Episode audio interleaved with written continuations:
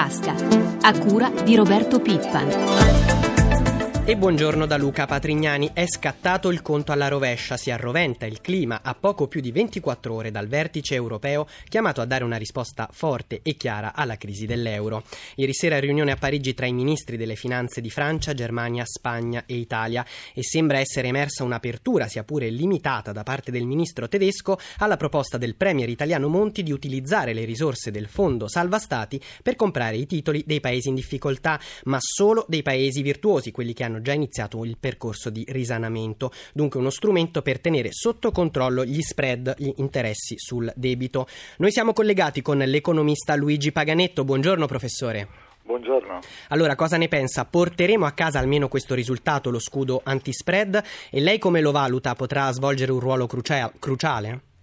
Io mi auguro che lo si porti a casa perché sarebbe un provvedimento di notevole importanza servirebbe a stabilire una regola cruciale, quella di fare in modo che coloro che fanno i compiti a casa in maniera adeguata, quelli che prendono i provvedimenti che sono richiesti dall'Unione Europea, eh, abbiano poi in cambio una, eh, così, un sostegno che si traduce o si potrebbe tradurre eh, nella capacità dell'Unione Europea e nella scelta dell'Unione di comprare i titoli questo stesso paese, eh, eh, facciamo riferimento ovviamente all'Italia, che avendo fatto eh, le cose che si chiede in Europa di fare, beh, eh, finiscano per evitare spread eccessivi. Non ci sarebbe bisogno neanche di comprarli i titoli, basterebbe che eh, l'Unione Europea dicesse in questo caso noi riteniamo che lo spread non debba salire oltre un certo limite. Basterebbe lo strumento. un annuncio importante.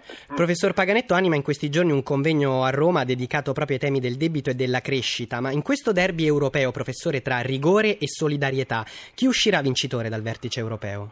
È difficile dire, noi eh, riuniti come siamo a Villa Mondragone, che è un luogo storico dove si è fatta una scelta importante, quella del calendario gregoriano, la fece Gregorio XIII, eh, beh, eh, pensiamo e speriamo che ci possa essere una scelta in Europa che vada nella direzione di dare un sostegno all'ulteriore evoluzione di questa eh, storica decisione che prendemmo a suo tempo. Bene, se, dovesse eh, scommettere, se dovesse scommettere in un flash dal vertice? Ma io direi che dal vertice credo che uscirà una qualche decisione, non so se uscirà una, decis- una scelta decisiva, ma io ho l'impressione che ormai siamo arrivati al punto giusto per eh, definire eh, i comportamenti che sono necessari in Europa. È più ottimista. Grazie dunque al professor Luigi Paganetto per essere stato con noi. Buona giornata.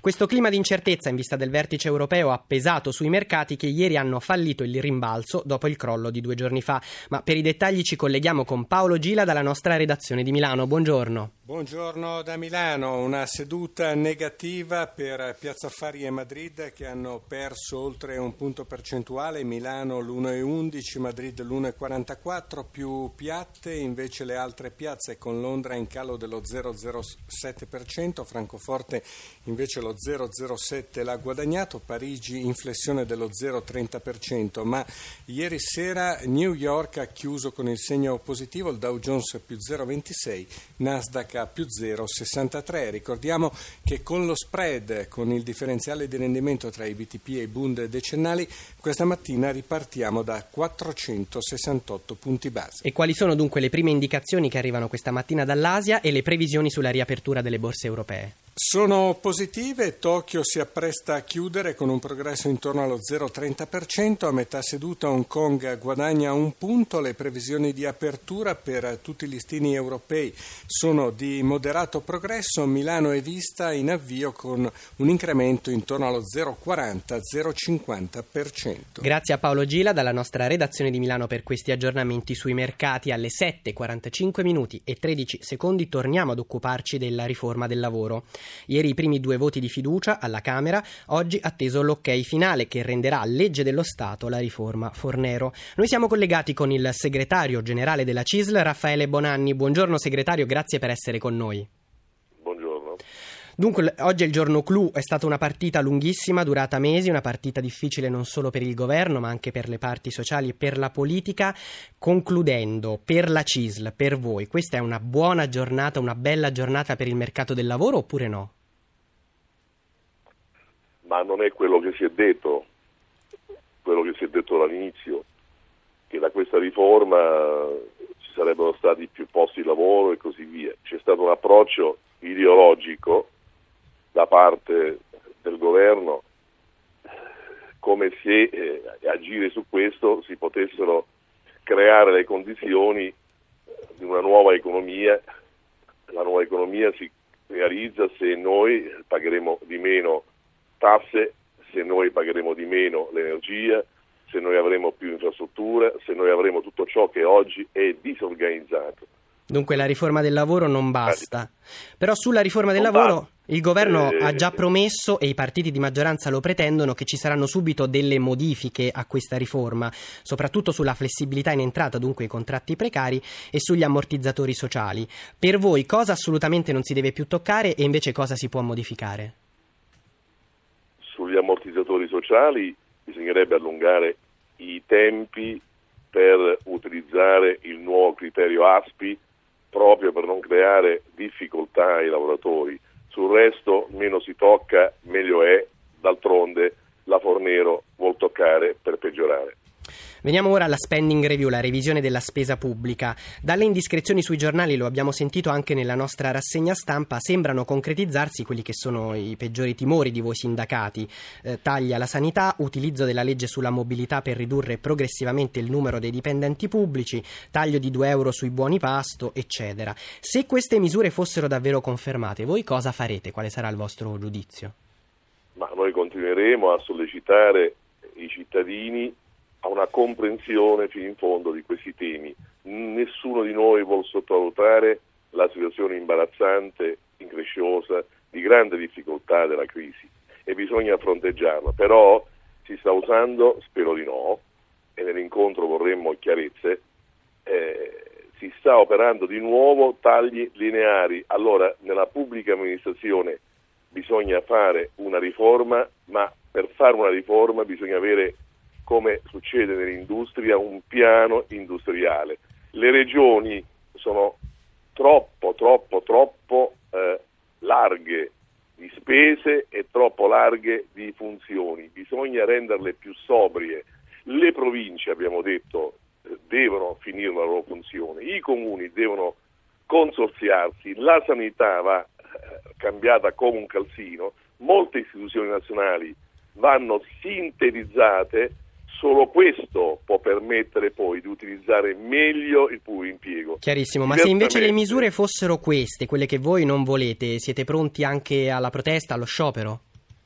Noi faremo proteste perché è l'unico modo per farci sentire, però creeremo alleanze con le persone. Non è possibile continuare questa farsa sulle vicende del pubblico impiego, si nascondono le vicende anche brutte che accadono in termini di eh, vantaggi economici che hanno e propri gruppi di potere politico-economiche e invece si scarica tutto sul fatto che l'impiegato non lavora.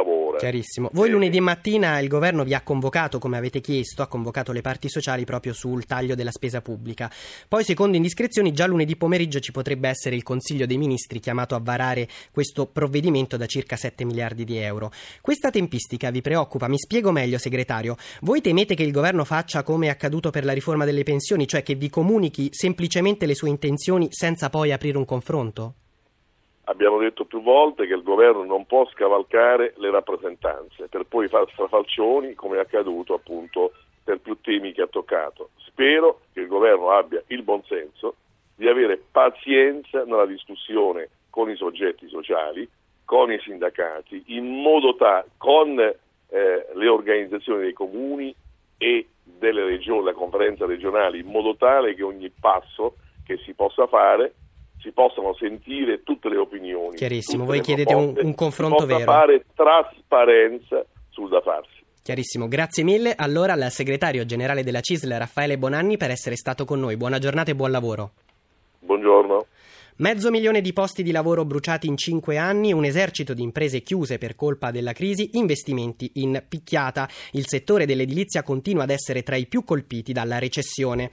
L'allarme lo lancia l'Associazione Nazionale dei Costruttori, lance che lamenta il blocco degli investimenti pubblici in infrastrutture, i ritardi nei pagamenti e la stretta sui mutui. Una boccata d'ossigeno potrebbe ora arrivare dal decreto sviluppo, anche se, avverte Lance, forse le misure per la crescita sono arrivate troppo tardi. Ma su questo sentiamo il presidente dell'Associazione dei Costruttori, Paolo Buzzetti. Il decreto sviluppo è il segnale dopo politiche che sono state depressive sull'edilizia e depressive sulla casa. La patrimoniale è stata fatta sulla casa, tutta la vicenda dell'IMU, tutte le, le riduzioni di investimenti pubblici per il patto di stabilità, i non pagamenti alle imprese, finalmente un primo provvedimento che va verso una ripresa dell'edilizia. Se questo decreto sui pagamenti arriva da qualche parte, con le richieste che facciamo, davvero ci può essere una ripresa dell'edilizia che potrebbe portare una boccata d'ossigeno al Paese. Con la crisi non bisogna lasciarsi incantare dalle sirene del protezionismo, anzi per battere la recessione serve più concorrenza.